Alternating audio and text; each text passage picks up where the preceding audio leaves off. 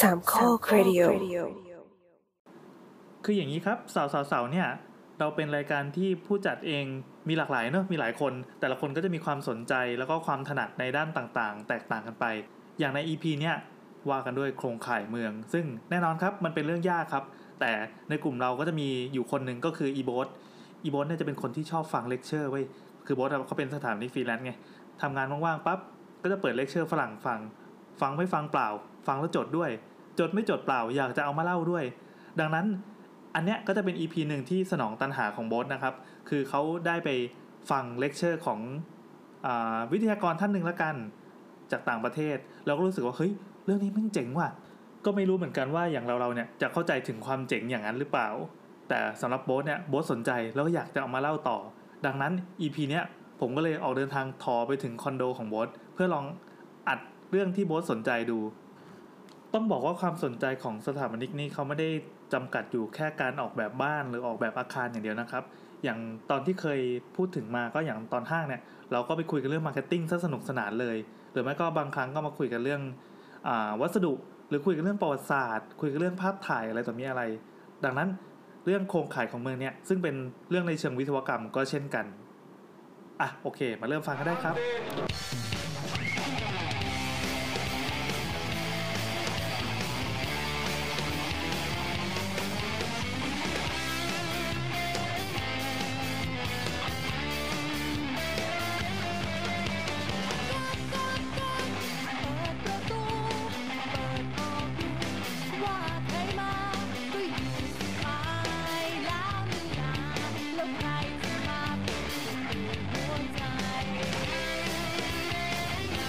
ห้าสี่สามสองสวัสดีครับ สวัสดีครับ พบกับเสาเสาเสา EP ที่ยี่สิบสอง ยี่สิบสอง ใช่ ครับ เราอัดกันวันที่เท่าไหร่วะยี่สิบหก ยี่สิบหกกรกฎาก รกฎา สองห้าหกศูนย์นะค ส รั อบ งห้าหกศูนย์ครับ แล้วก็จะออกวันที่ยี่สิบเจ็ดยี่สิบแปดยี่สิบเก้าถ้ายี่สิบเก้านะ เออ นั่นแหละ ประมาณนั้นแหละครับยี่สิบเก้ากรกฎาคมหกศูนย์นะครับ ใช่ วันนี้เราก็เราทดลองมาอัดกัน ย้ายสถานที่ ย้ายส ครับ ถานที่อัดมาอยู่ที่บ้านของโบ๊ท ใช่ นะครับ ลองดูลองดู เดี๋ยวคราวหน้าอาจจะได้ลองมาที่นี่อีกเพราะว่าดูแล้วน่าอัดมากเลย แล้วข้างล่างก็มีร้านนวดเต็มไปหมดเลยอันนี้ ใช่ โบ๊ทเคยเล่าให้ฟังในอีพีศูนย์ ก็ก็คือที่จริงอันเนี้ย แนะนำตัวแนะนำตัวก่อน อ่าผมโบสครับ ครับ ผมแอนครับ ครับก็วันนี้ก็คือมาอัดตอนประมาณบ่ายโมงครึ่ง ก็มีกันสองนอก สองเดือนนะครับ ถ้าใครอยากฟังเสียงผู้หญิงก็ข้ามไปอีพีถัดไปไม่ใช่ หรือย้อนกลับไป ฟังเรานี่ ยี่สิบ แห เอ็ ละ ดก็ได้ ฟังเรานี่แหละ เอ๊ะก็วันนี้เราจะมาพูดเรื่องขนส่งมวลชน แต่ว่าจะเป็นในอีกแง่หนึ่ง จะเป็นแบบผังเมืองหน่อยๆอาจอาจจะฟังดูยากนิดหนึ่ง มันเป็นเป็นแนวยังไงอะเป็นแนวแบบปรัชญาสอสอหน่อยไหม ก็ก็ได้อะมันมันเหมือนเป็นวิชาวิชาดีไซน์เบื้องต้น และวิชาทฤษฎีบางอย่างอะไรอย่าง อื เงี้ ม ย เป็นแนวแนวทฤษฎีสถาปัตย์นะครับ ใช่แต่ว่าอันเนี้ยคือย ากไหมถามไว้ก่อน ถ้ายากถ้ายากจะได้หลับ ค่อนข้างยาก เหรอ แต่ว่าคิดว่าพี่แอนน่าจะช่วยแปลได้อยู่ ถ้าถ้าเราฟังแล้วเข้าใจเราก็สามารถแปลได้ คือคือเรื่องของเรื่องคือ อันเนี้ยมันตั้งแต่อาทิตย์ที่เราเกิดว่าเราจะอัดแต่เราไม่ได้อัดก็คือ EP ที่เซอร์ไพรส์ยี่สิบที่เราไม่ได้อัดกัน อ๋ออ๋อ คือเราฟังเลคเชอร์เนี่ยมาสักพักแล้วแหละ แต่ว่ามันเนื้อหามันยากอะเราก็เลยไม่รู้จะสรุปสรุปยังไงดีให้แบบ ให้ ให้เข้าใจง่ายๆอะคือขนาดเราฟังเรายังรู้สึกว่าเชี่ยยากว่ะอะไรอย่างเงี้ย คือโบ๊ทจะมีรสนิยมในการไปฟังเลคเชอร์ต่างๆ นะ ใช่ คือคือด้วยความที่เราเป็นฟรีแลนซ์เราจะมี อ่า ความว่าง ว่าง ว่างหรือเปล่าวะ ก็ก็เหมือนว่าอยู่ที่ห้องก็ฟังไปเรื่อย อ่าอ่าอ่า ๆ แต่แบบ แต่แบบพอมันฟังไปเรื่อยๆอะเราเราไม่ได้แบบตั้งใจฟังกับมันนะมันจะแบบผ่านๆ แต่คราวเนี้ยพอแบบคุยกับพี่แอนว่า เฮ้ยเราต้องหาเรื่องมาพูดและวะอะไรเงี้ย ก็เลยว่าเออเอาเรื่องนี้ก็ได้อะไรเงี้ย อืม ก็เลยเมื่อเช้าตื่นมาประมาณเจ็ดโมงครึ่งมานั่งฟังอีกรอบนึ ง แล้วก็แบบมานั่งจดสรุปอีกทีอะไรเงี้ย นี่คือเลคเชอร์ของใครอ่ะ เอ่ออันเนี้ยมันเป็นเลคเชอร์ของสถาบันที่รัสเซียครับ อันนี้ปะ เอ่อเดี๋ยวก่อนมันมันคือเขาเรียกว่าน่าจะเป็นแบบเหมือนโอเพนเฮาส์อะของสถาบันที่เนี้ยที่รัสเซียเนี่ย ก็เป็นงาน แล้วก็ เสวนาที่คน ใช่แล้วก็เชิญ ชอบฟัง เชิญ สปิเกอร์ สปิเกอร์มาพูดกัน อือฮึ อันนี้ต้นขั้วมันคือไปไปตามที่แฟนเพจของไม่รู้อ่านถูกนะสเตลกา Institute for Media Architecture and Design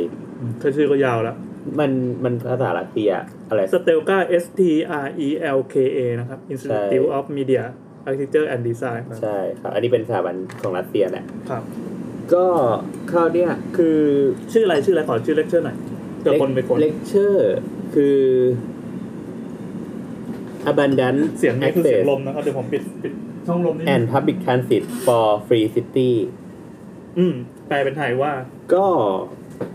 เออเราไม่แน่ใจว่าเราไปถูกไหมหมายถึงว่าความ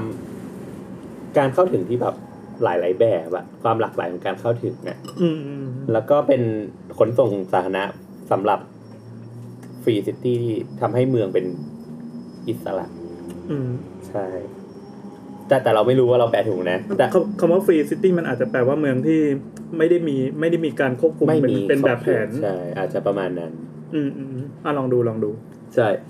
คราวเนี้ยคนที่มาเลคเชอร์เนี่ย คือเขาเขาชื่อว่าคุณจาเ e ตวอลเกอร์ ครับ คุณจาเ e ตวอลเกอร์นี้ เขาไม่ได้แนะนำตัวมากแต่เขาเป็น เป็นญาติกับจอห์นนี่วอลเกอร์ ใช่ทุยเขาเป็นด็อกเตอร์คนหนึ่งครับ ก็เขามีแฟนเพจเขาเรียกอะไร เป็น เป็นแฟนเพจเนาะ เป็นไซต์เป็นเว็บไซต์ของเขาก็คือ j a r e d w a l k e r com แล้วก็น่าจะมีในในทวิตเตอร์ก็คือ at human transit อืม เออก็ลองไปตามดู คาดว่าเขาน่าจะเป็นนักผังเมืองแล้วก็เป็นเป็นนักแบบออกแบบระบบต อืมอืม่ าง อืมคือคำว่าทรานสิตนี่มันคืออะไรครับ ๆท่าสิคือการเดินทางนะ คมนาคมเลยได้ ค ไหม มนาคม อืมอืม อืม อืม ใช่ ดังนั้นวันนี้เราจะมาโฟกัสกันเรื่องเรื่องเรื่อง การคมนาคม คมนาคมกับเมือง ใช่ ประมาณนี้ อ่ะว่า ฟัง ไป ฟังดูยากนะ ฟังดูยากแต่ถ้าฟังไปเรื่อยๆแล้วมันจะก็จะเพลินๆนะครับ ใช่ ถ้าไม่หลับไปซะก่อน คือคือตอนเรื่องเลเชอร์ขึ้นมาเนี่ย คุณคุณจาเรตบ็อกเกอร์ก็บอกว่า เฮ้ยแบบ คุณเขาก็เกริดมาก่อนเลยว่า คุณไม่ต้องเชื่อที่ฉันพูดทุกเรื่องก็ได้เว้ย อืม คุณก็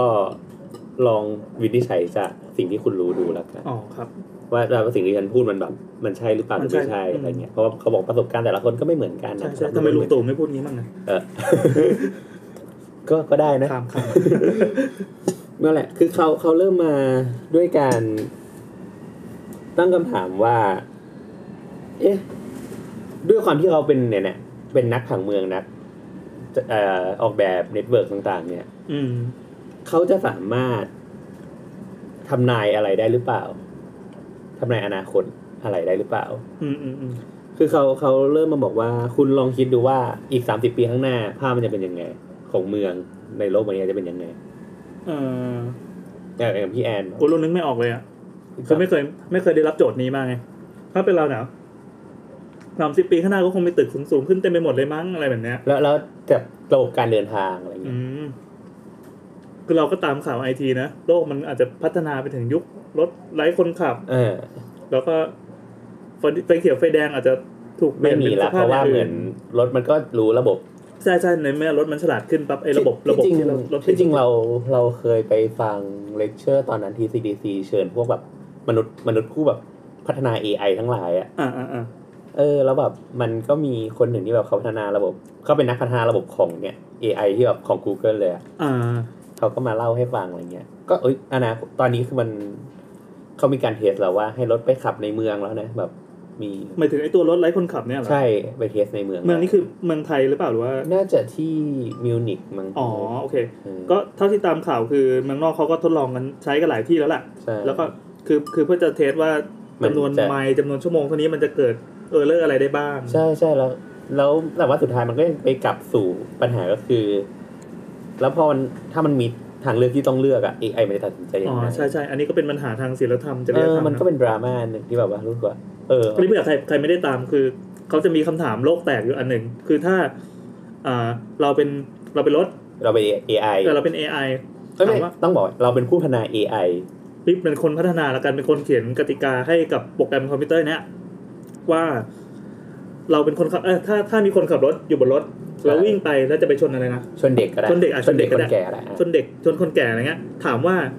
ถ้ามันมันจะต้องเลือกจริงๆว่าจะช สมม น ติ ใคร มันมีสองทาง อ่าสอง ทาง ทาง ซ้ายเลี้ยวไปชนต้นไม้ อืม ซึ่งทำให้อาจทำให้เราตายได้ ใช่ กับทางขวาเลี้ยวชนเด็กแต่เรา อ่า ไม่ตาย เออเนี่ เรา ย จะเลือกอะไร จะเลือกอะไร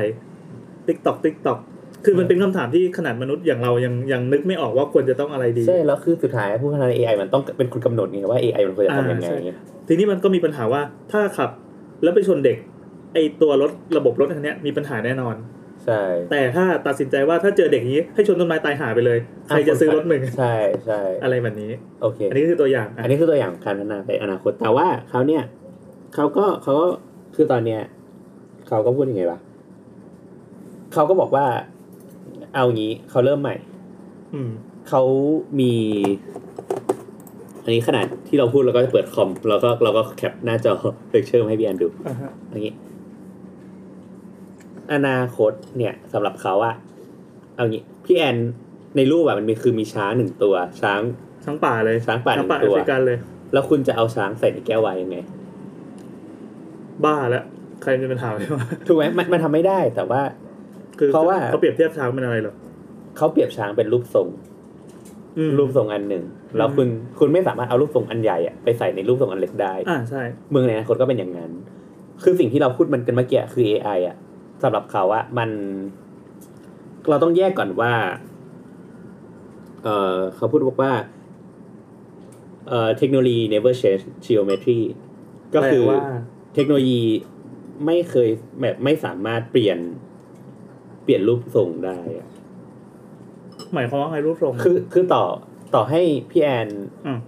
บอกว่าเป็นไดฟ์ไดฟ์เลดเป็นออโตโมบิล อืม ทั้งหลายเนี่ย ที่มันเป็นแบบ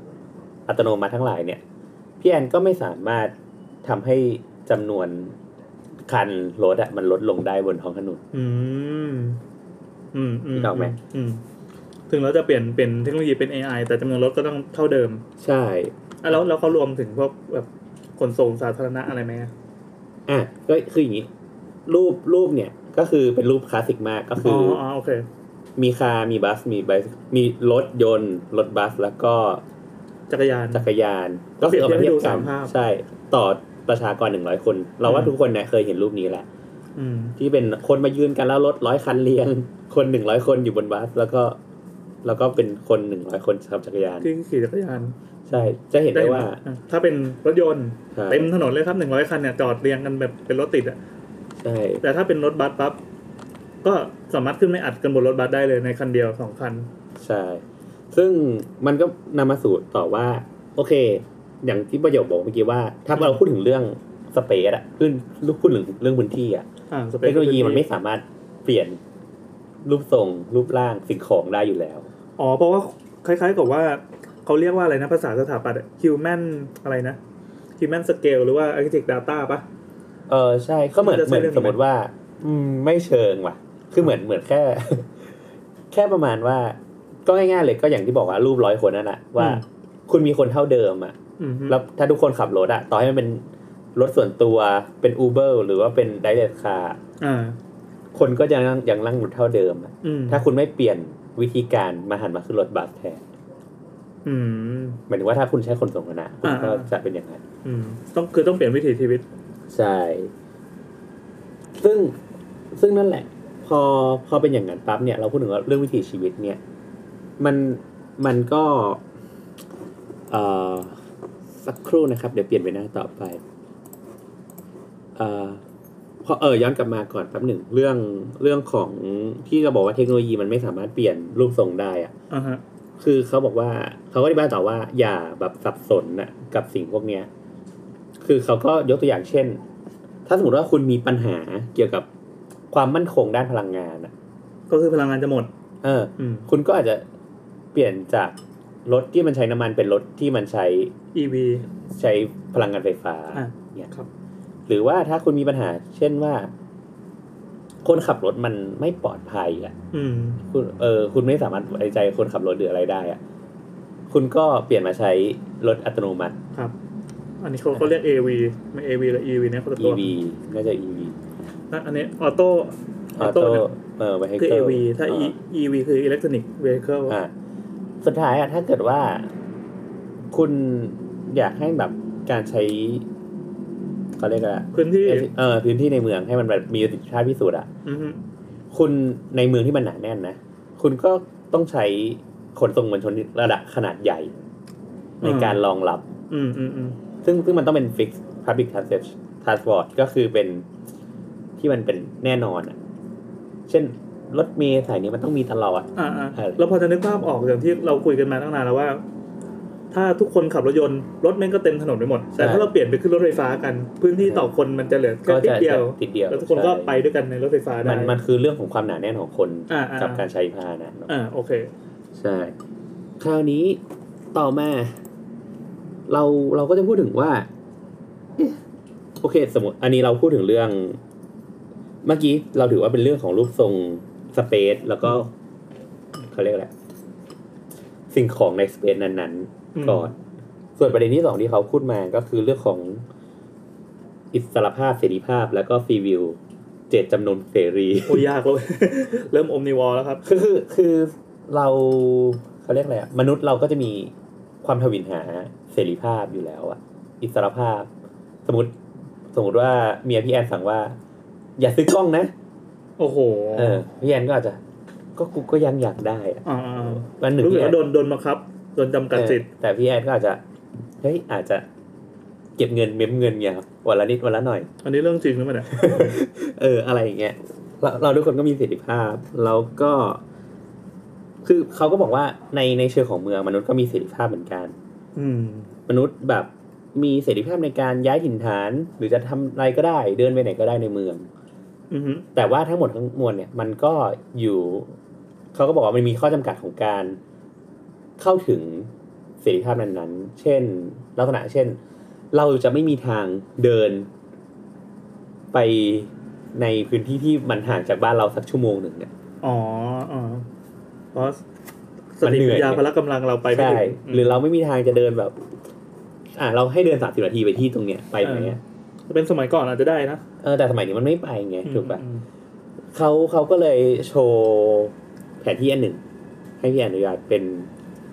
เขาเขาบอกว่าเป็น visualizing freedom ก็คือเหมือนเหมือนจะจำลองว่าในเมืองอ่ะที่มันประกอบไปด้วยเส้นสายที่มันมันเหมือนถนน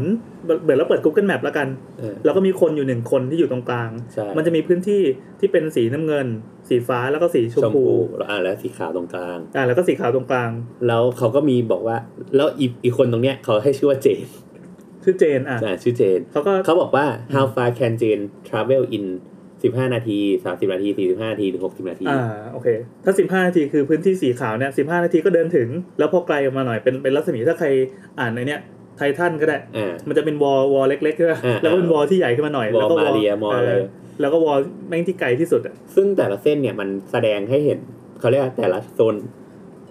โซนสีอะมันแสดงให้เห็นถึงระยะที่เจนสามารถ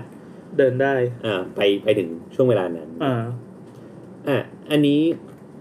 ไอ้กราฟเนี่ยมันคือซิลิคอนวันเลย์ในยุคแรก อืม ๆเป็นเขาเรียกว่าเป็นคอนเซปชวลเน็ตเวิร์กในปี 70 ข โอ้ องซิ พี่ ลิ จะ คอน สุ วั ด น เล เลย ย์ อืม อ่ะ กี่ปีมาแล้วเกือบห้าสิบ50 ปีมาแล้ว เราจะเห็นว่า โอเคเจนก็อาจจะเดินแค่เนี้ยเนี่ยไปเรื่อย อืม ๆ แต่ว่าพอในปี 90น่ะมันปรับเปลี่ยนใหม่ มันขยายขึ้น ยังขอย้อนกลับภาพเมื่อกี้ดิมันต่างกันยังไง อืมอืม เดี๋ยวนะ อืมอืม มันมันขยายออกไปอ่ะ คือไอ้ไอ้วอลที่ว่าเนี่ยอ่าพื้นที่ที่จะเดินถึงเช่น 15 นาทีเนี่ย มันจะเริ่มขยายตัวนิดนึง ไอ้เขต 30 นาทีก็จะขยายตัวไล่ลามเรียไปตามเส้นถนนหรือว่ามีถนนตรงไหนปั๊บอีรัศมีเนี่ยมันก็จะขยายตามไป ใช่ ซึ่งเขาบอกว่า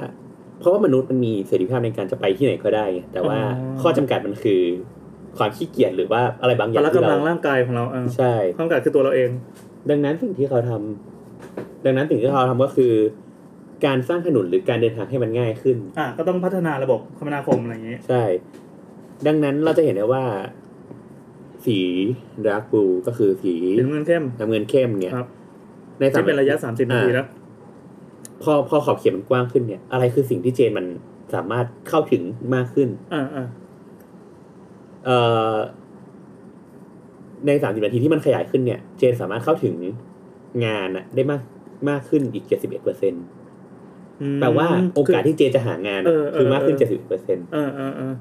แค่แค่เราเดินไปได้ไกลขึ้นในระยะเท้าของเราเนี่ย ใช่ ทำให้เราเจองานเพิ่มขึ้นถึง 71%เปอร์เซ็นต์ ใช่ คือในระยะทางหรือระยะเดินทาง มันมันรวมถึง เขาเรียกแหละรวมถึงสมมติบ้านเราอย่างอย่างโบทอะที่ลาออกจากที่ทำงานเก่าเพราะโบทขี้เกียจเดินทางไงโบทต้องเดินทางวันละสามชั่วโมงเนี่ยไป โอ้ กลับ โหเออเออ ไปกับวันละสามชั่วโมง ซึ่งมันขี้เกียจไงแต่คราวเนี้ยถ้าเกิดสมมติว่า เราสามารถเดินทางถึงที่เนี่ยภายในสามสิบนาทีอะ อ๋อ มัน เราก็จะตัดสินใจง่ายขึ้นปะ ใช่โอกาสมันก็ง่ายขึ้น เออเออ งานมันก็เยอะขึ้นรวมถึงการกระจายของที่อยู่อาศัยประชากร อืม เออรวมถึงแบบการเจอผู้คนพบปะผู้คน อืม อะไรเงี้ยมันก็เยอะขึ้น อืม ซึ่งในกราฟเนี่ยมันบอกว่า พอขยายเพิ่มขึ้นสีน้ำเงินเนี่ย เท่าเนี่ย ก็สามารถขยายเพิ่มขึ้นไปอีกได้ มีเขาเรียกอะไรมีประชากรเพิ่มขึ้นอีกตั้งสองร้อยสิบเจ็ดเปอร์เซ็น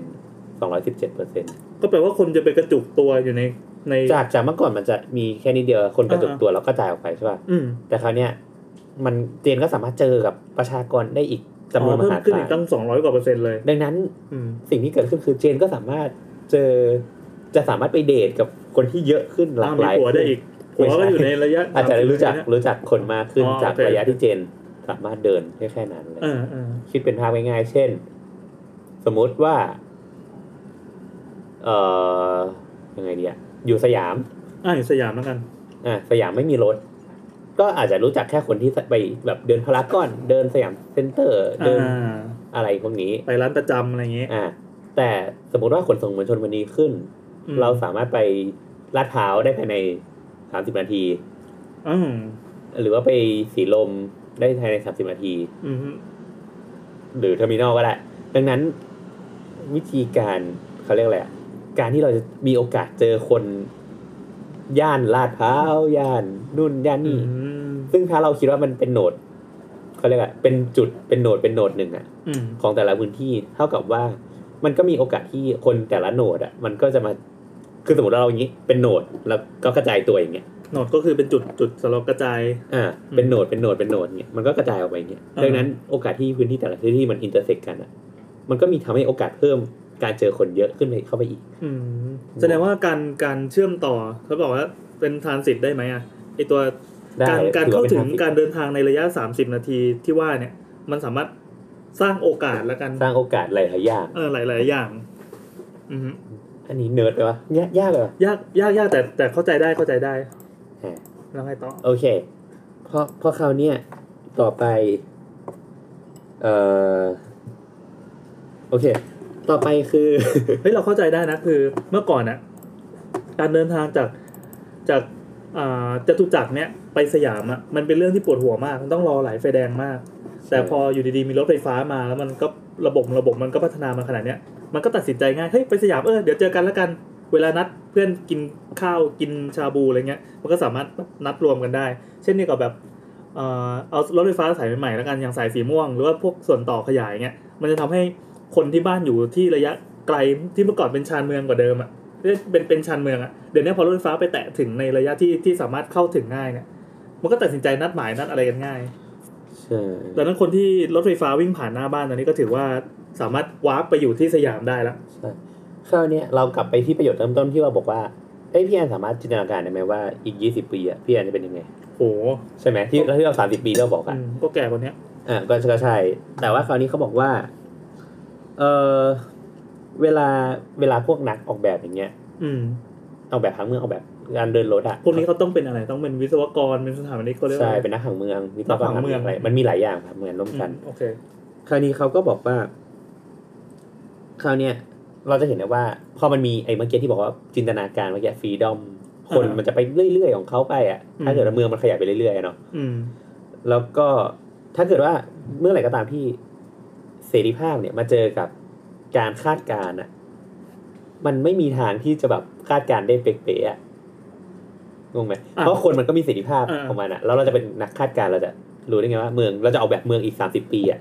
ให้มันตอบรับกับเสรีภาพของคนอย่างเงี้ย คือคนมันไม่ใช่หุ่นยนต์อ่ะ สมมติว่านักนักวางแผนเขาเขาวางไว้ประมาณนี้ แต่ถึงเวลาคนมันจะปลิ้นได้อยู่ดี ใช่ ด้วยความที่คนมันมีเขาเรียกว่าเจตจำนงเสรีใช่ไหมฟรีวิวเนี่ย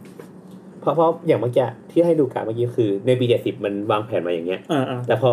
ในปีเก้า โด ศูน ด ย์มันทะลักแบบ แค่ยี่สิบปีปั๊บการทะลักของเมืองมันก็เปลี่ยนไป เปลี่ยนไป อืมเขาก็ต้องมานั่งวางแผนให้ให้ ใช่ให้มัน ให้รับมือ สดคล้ง เออ ใช่ อย่างเงี้ยมันจะมันจะมาเจอกันอย่างเงี้ย มันจะเจอกันยังไงอะไรเงี้ย อืม เขาบอกว่า เออเขาบอกว่าในสมมติฐานของเขาอะเขาบอกว่ามนุษย์ทุกคนน่ะมันไม่มีการเปลี่ยนแปลงหรอกในแต่ละเจเนอเรชันนะมันแทบไม่เปลี่ยนแปลงหรอก แบบเหมือนในแค่ในช่วงยี่สิบสามสิบปีอะมันไม่มีเปลี่ยนมาก เช่น เปลี่ยนอะไรอ่ะเปลี่ยนเปลี่ยนนิสัยหรือว่าเปลี่ยน ใช่นิสัย พฤ นิ ติกรรมอ๋อสัยพฤติกรรมมันก็ไม่ได้เปลี่ยนแปลงอะไรมากหรอก เออ คือคือสมมติเขาบอกว่า เราทุกคนเนี่ยเขาบอกว่าสมมติว่าเราทุกคนน่ะ ในวัยวัยเดียวกันน่ะ จะมีพฤติกรรมที่ใกล้เคียงกับคนเป็นพ่อเป็นแม่ อืม สมมติว่าพี่แอนวัยตอนเนี้ยสามสิบห้าใช่ไหม ครับ ในวัยใกล้ๆกันอ่ะ พ่อแม่พี่แอนก็อาจจะดูแลพี่แอนแบบนี้ เหมือนที่พี่แอนดูแลลูกพี่แอนหรือเปล่า เออจริงจริงๆเมื่อกี้เพิ่งไปยืมหนังสือห้องสมุดมาเฮ้ยมันเป็นหนังสือที่เราอ่านตอนเด็กๆนี่หว่าอยากให้ลูกอ่าน ใช่ใช่รวมรวมถึงเรา เรารู้สึกว่าเราในวัยนั้นน่ะ อ่า เราถูกพ่อแม่เลี้ยงมาอย่างเงี้ยเราก็บอกว่า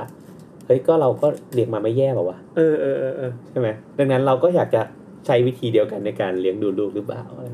เออเออมีส่วนมีส่วน เขาก็เลยบอกว่า เอออย่างเงี้ยเขาก็ให้เดาว่ามนุษย์มันก็จะเหมือนพ่อแม่นั่นแหละ อื มันไม่ต่างกันมากในวัยวัยเดียวกัน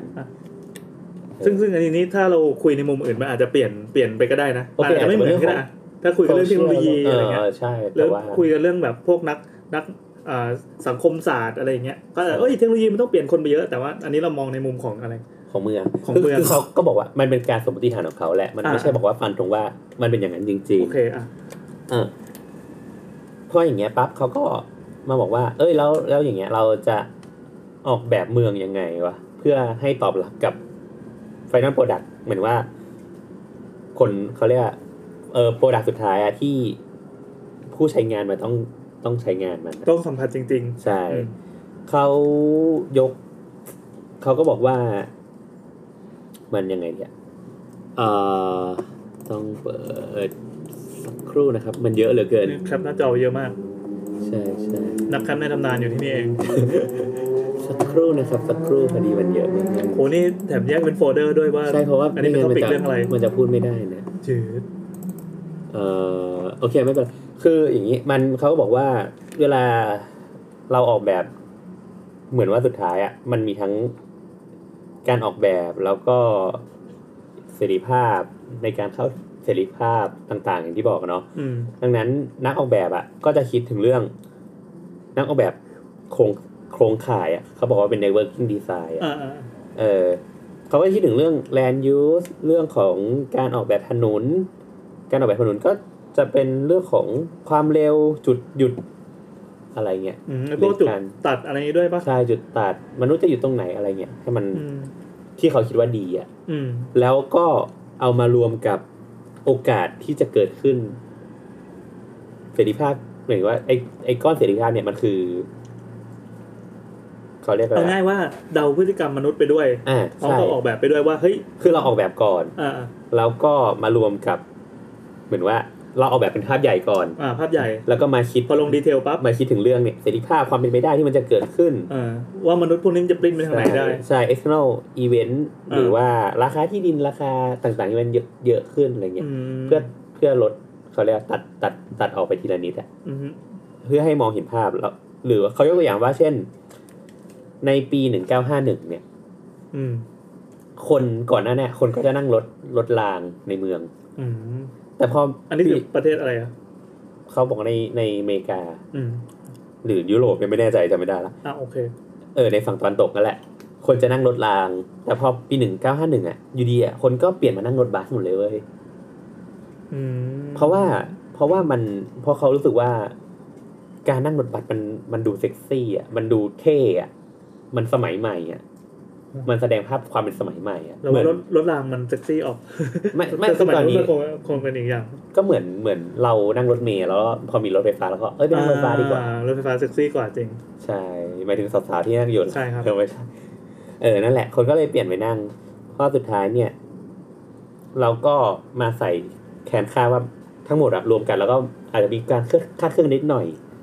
แล้วก็ออกแบบมาเป็นนี่แหละ ให้ผู้ใช้งานได้ใช้งาน ในโต๊ะโต๊ะประชุมหรือว่าที่ในวงที่เขานั่งคำนวณสมการอะไรต่างๆนี่คงแบบวุ่นวายน่า มัน ดูนะ มันมันคงมันต้องคิดหลายมิติอะมัน เออ ก็มีมิติของการออกแบบที่ดีที่เราคิดว่า เออเมืองมันควรจะมีโหนดอย่างนี้เมือง อ่า ควรจะเป็นอย่างนี้ แต่เราบอกว่า อ่าเราพอมาเจอนักแบบสมมติพัฒนาอสังหาริมทรัพย์อะไรเงี้ย อืมอืม ก็บอกว่าเฮ้ยแต่พื้นที่ตรงเนี้ยอนาคตมันจะต้องแพงแน่ๆเลยอ่ะ อ๋อเหมือนมันจะต้องมีคนหัวใสที่เห็นแสงสว่างว่าบมาจากแต่ละจุดของเมืองอะไรเงี้ยแล้ว ห ค รื วาม ว่า ปลิ้นมันจะเกิดขึ้น ใช่ มา หรือว่าอ่าเราก็บอกว่าอีกหน่อยเทคโนโลยี AI หรือว่ารถไฟฟ้าสายนี้จะตัดถึงอะไรเงี้ย อืมอืม มันก็จะมีค่ามากมายที่เราต้องแทนสมการลงไป อืม เพื่อ เข้า ที่ ใจ จะได้ ละ เกิดโปรดักต์สุดท้าย ก็อารมณ์เดียวกับ อย่างอีรถไฟฟ้าสายสีม่วงใช่ไหมที่มันแย่ไปถึงบางใหญ่อะ อืม พอแค่มีโครงการว่าอาจจะมีการสร้างแค่นั้นอะที่ดินถูกกว้านซื้อ ราคาที่ดินพุ่งปุ๊บปุ๊บปุ๊บปุ๊บปุ๊บแล้วพอมีวันหนึ่งรถไฟฟ้ามาแล้วก็พบว่าไม่เวิร์กอ้าวชิบหายแล้วไอ้คนคาดการณ์ก็แบบ แต่แต่ว่าทั้งหมดทั้งหมดคือในอนาคตอันไกลมันอาจจะ อ่าใช่มันอาจจะ กิด work มันอาจจะ work ใช่แต่ว่าในช่วงเวลานี้อาจจะไม่เวิร์ก อ่าอะไรแบบนั้น ใช่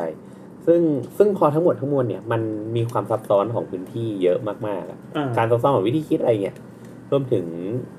เลเยอร์ของการออกแบบมันก็เยอะขึ้นไปตามอะไรเงี้ย อืมอืม เออ ซึ่งซึ่งเขาก็ยกตัวอย่างต่อไปว่า เออแล้วมึงเนี่ยแล้วแล้วเราเราจะออกแบบเมือง เขาเรียกว่าจุดจุดที่แบบว่า จุดที่เราจะออกแบบเมืองให้มันสักเซสอะให้มันประสบความสำเร็จอะมันมีอะไรบ้าง อ่าฮะ เขาเขาก็ยกตัวอย่างหมายถึงว่าประเด็นหลาย ๆ อันประเด็นขึ้นมาเพื่อเพื่อที่เขาคิดถึงอะนะ มันหยิบกรณีศึกษาอย่างนี้นะ ไม่เชิงคือว่า เอามีเรื่องอะไรที่จะต้อง ปัจจัย พิจาร ปัจ ณา จัยที่ บ้า ต้อง งพิจารณา อ่าโหนี่แต่คนเนี้ยเวลาเขาไปบรรยายนะใส่เป็นเป็ ชุ น ด ผ้า ผ้าคลุมเจไดอ่ะ เออเออเออเหมือนเจไดกำลังนึกว่าเหมือนอะไร เขาใส่ชุดเจไดไว้ขึ้นไปยืนอยู่บนจอที่เป็นเป็นฉากหลังสีดำๆเป็นจอใหญ่ๆเหมือนสตีฟจ็อบส์อะแต่เป็น ใช่ เจไดนะ ใช่คือเขาก็ยกประเด็นขึ้นมา ทั้งหมดสามหัวข้อใหญ่ อ่าอ่า ก็คือหนึ่งคือเอ่อความหนาแน่น การเข้าถึงแล้วก็เขาเรียกอะเอ่อเส้นเส้นเส้นทางเนี่ยเดี๋ยวเดี๋ยวอาจจะอธิบายอีกทีว่าให้พี่แอนช่วยขยายละ อ่า กัน เพราะว่ามัน เอ่อ อย่างแรกคือเรื่องของ เอ่อเดินนะ เราเขียนแล้วเดซิตี้ป่าวะเอ๊ะ เสียงอะไรเอ่ย เสียง เอ้าเสียงเนี้ยแย่ไปะ อ่ะมาเลยครับ อ๋อ คืออย่างแรกเนี่ย พอเราคิดถึงเรื่องความหนาแน่นใช่ไหม คือเขาก็ยกตัวอย่างว่า มันมีรูปสองอันก็คือข้างบนเนี่ยเป็นบ้านหนาแน่นมาก เป็นรูปบ้านที่วางทีทีๆเยอะเลย ๆ อ่า กับข้างล่างเป็น บ้านที่ห่างกระจายตัวห่างกันมานิดนึง อ่าสิ่งสิ่งแรกที่เราคิดก็คือความหนาแน่นของพื้นที่อ่ะมันเป็นยังไง แล้ว อ่า มันจะมีผลต่อการหยุดหยุดพักสร้างจุดหยุดพักต่างๆ ในเมืองยังไง อืมอืมอืม เช่นง่าย ๆ เช่น สมมุติว่ารถเมย์อ่ะอย่างเงี้ยรถตู้กับรถ BTS รถตู้กับ BTS เอ ร อ ถตู้เมืองทองอนุสาวรีย์ก็ได้ อ่าอ่า จุดหยุดแต่ละจุดมันน้อยมากเลยนะ ทำไมถึงน้อยอะ เพราะว่ามันไม่ไม่มีความหนาแน่นไงคนก็ค่อย ๆ กระจายลง อ๋อหมายความว่ามันไม่ได้มีไม่ได้มีเรียกเรียกว่าโหนดได้ไหม อ่า ไม่ค่อย ไม่มี ไม่ค่อยมีโหนดเดี๋ยวเดี๋ยวผู้ฟังที่ไม่เข้าใจไม่เข้าใจคำว่าโหนดฟังไปเรื่อยๆจะเก็ตเองว่าไอโหนดบ้านนี่คืออะไรใช่เป็นน้ำตาลตะโหนดหรือเปล่าไม่ใช่คือโหนดมันเหมือนเป็น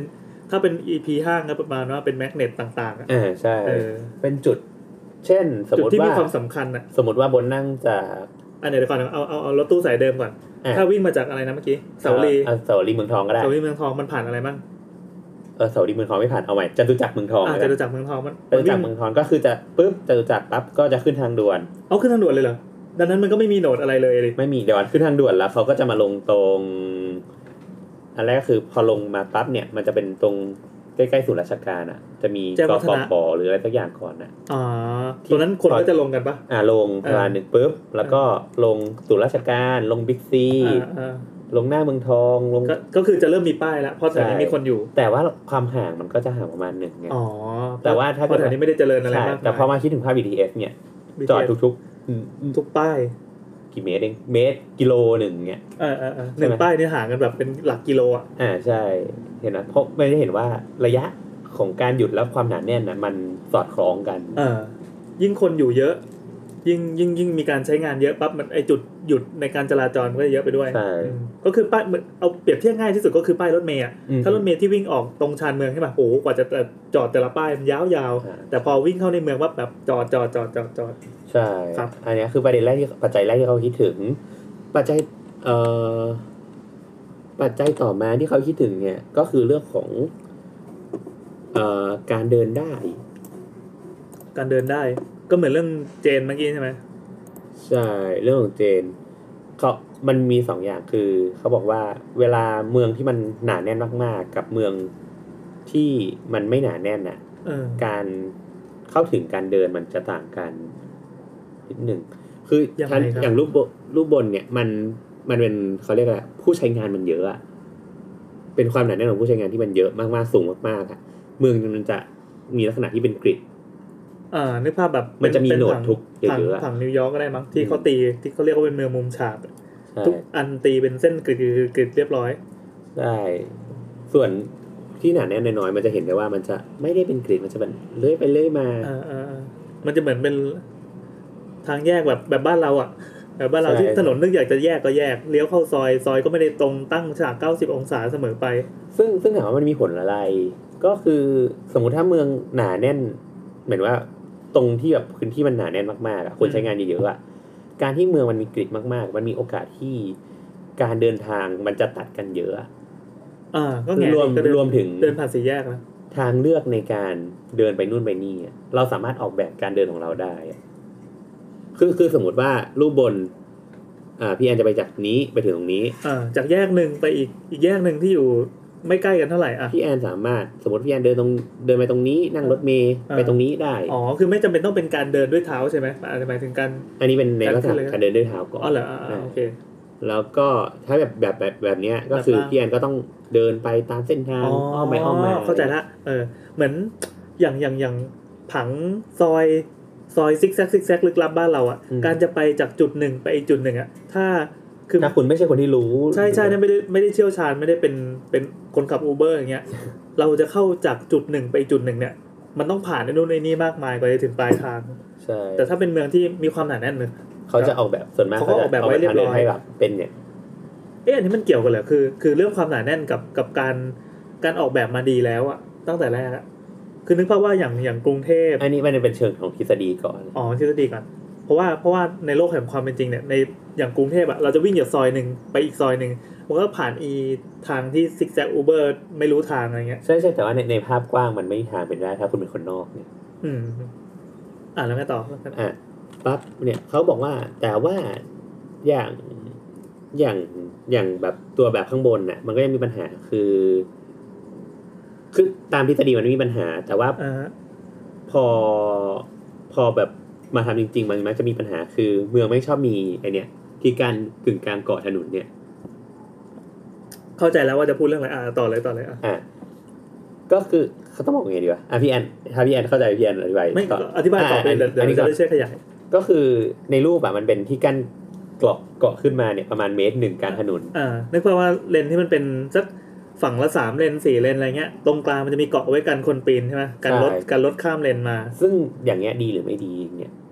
เฮ้ยเราไม่เคยชอบเลยนะ อ่ะ ถ อ่ะ นนถนนที่มันมีมันมีเกาะเนี่ยมันเหมือนมันแบ่งเมืองออกเป็นสองซีกเลยอะแบ่ง ใช่ แบ่งชีวิตของเราไม่ใช่แบ่งเมืองอะคือแบ่งชีวิตของเราเลย เราแทนที่จะเดินไป ไปซื้อของเซเว่นฝั่งตรงข้ามได้เนี่ยโอ้โหสะพานลอยอยู่ไหนวะหรือว่าตรงไหนมันมีสะทางม้าลายวะอะไรเงี้ย ใช่คืออย่างเงี้ยมันก็อย่างที่บอกว่าปัญหามันคือมันสมมติว่าเราลงรถบัสมาแล้วเราจะเดินใช่ไหมแล้วไม่งดันเสือกเจอเกาะกลางถนนน่ะ อ่ แต่เราเห็นร้านที่เราถูกใจอ่ะฝั่ อ่าง ตรง นั่น ข้า แห ม ละ อ่ะ ก็ว่าแล้ว เราจะเดินไปเหรอไม่ไม่เดิน ก็ไม่นะก็ไม่นะ ใช่ เออมีผลต่อการตัดสินใจมากเลยทั้ง รวม ที่ รวมถึงการเดินข้ามสะพานลอยแล้วบางทีก็กูก็ไม่ ใช่ ขี้เกียจ ใช่ใช่ ข้ามไง สะพ านลอยนี่เกลียดมาก เป็นแบบสถาปัตยกรรมส่วนเกินของโลกมากไม่ควรมี คือสะพานลอยมันคือสถาปัตยกรรมที่ออกแบบโดยคำนึงถึงผู้ใช้งานที่เป็นคนเดินอะน้อยที่สุด อืมใช่ เป็น priority สุดท้าย เป็น โอ๊ย ลำ ดี ดับ ใจ สุดท้าย ดีใจ ใช่ แต่ว่าก็อย่างที่บอกว่าเมืองไทยมันก็ให้คุณค่ากับรถยนต์มาก ๆ เอ อะไร อ เงี้ย เป็นเมืองแห่งรถยนต์เนอะ ใช่ เหมือนคนคนที่เดินอยู่บนถนนนะถือว่ามีสิทธิ์มีเสียงน้อย น้อยที่สุดแล้ว น้อยที่สุดแล้ว จริงๆ แล้วอะถ้าเป็นเมืองในอุดมคติคือคือผมเคยทวีตไปอันหนึงแล้วมีคนมาเถียงเยอะมากเลยบอกว่าเวลาเราเดินข้ามถนนเนี่ยแล้วถ้ามีรถจอดให้อ่ะ คือเราไม่ต้องหันมาขอบคุณก็ได้ คืออยากจะอยากจะสร้างนิสัยประมาณนี้แต่คือผมพูดในในนามของคนที่เป็นคนขับรถนะว่าเฮ้ยเราจอดให้มันควรจะเป็นเรื่องปกติ เราไม่ได้สร้างบุญคุณอะไรให้กับ เพราะ คุณ ว่าจริงๆคนมันควรเป็น priority แรก ใช่ใช่ ของ แต่มันก็เป็นโลกในอุดมคติของเราไง เราอยู่ในในในประเทศที่เป็นหนึ่าง ไม่ นี้ แต่ว่าในในในต่างประเทศอ่ะ อ่า ประเทศที่มันเจริญแล้วอ่ะก็คนก็เป็น priority แรกของ ใช่ไงแต่แต่แต่นี่เราอยู่ในประเทศที่ไม่เจริญไง ประเทศกำลังพัฒนา อ่าโอเคโอเคอย่างนั้นก็ได้อย่างนั้นก็ได้ เออเออ ก็คือเวลา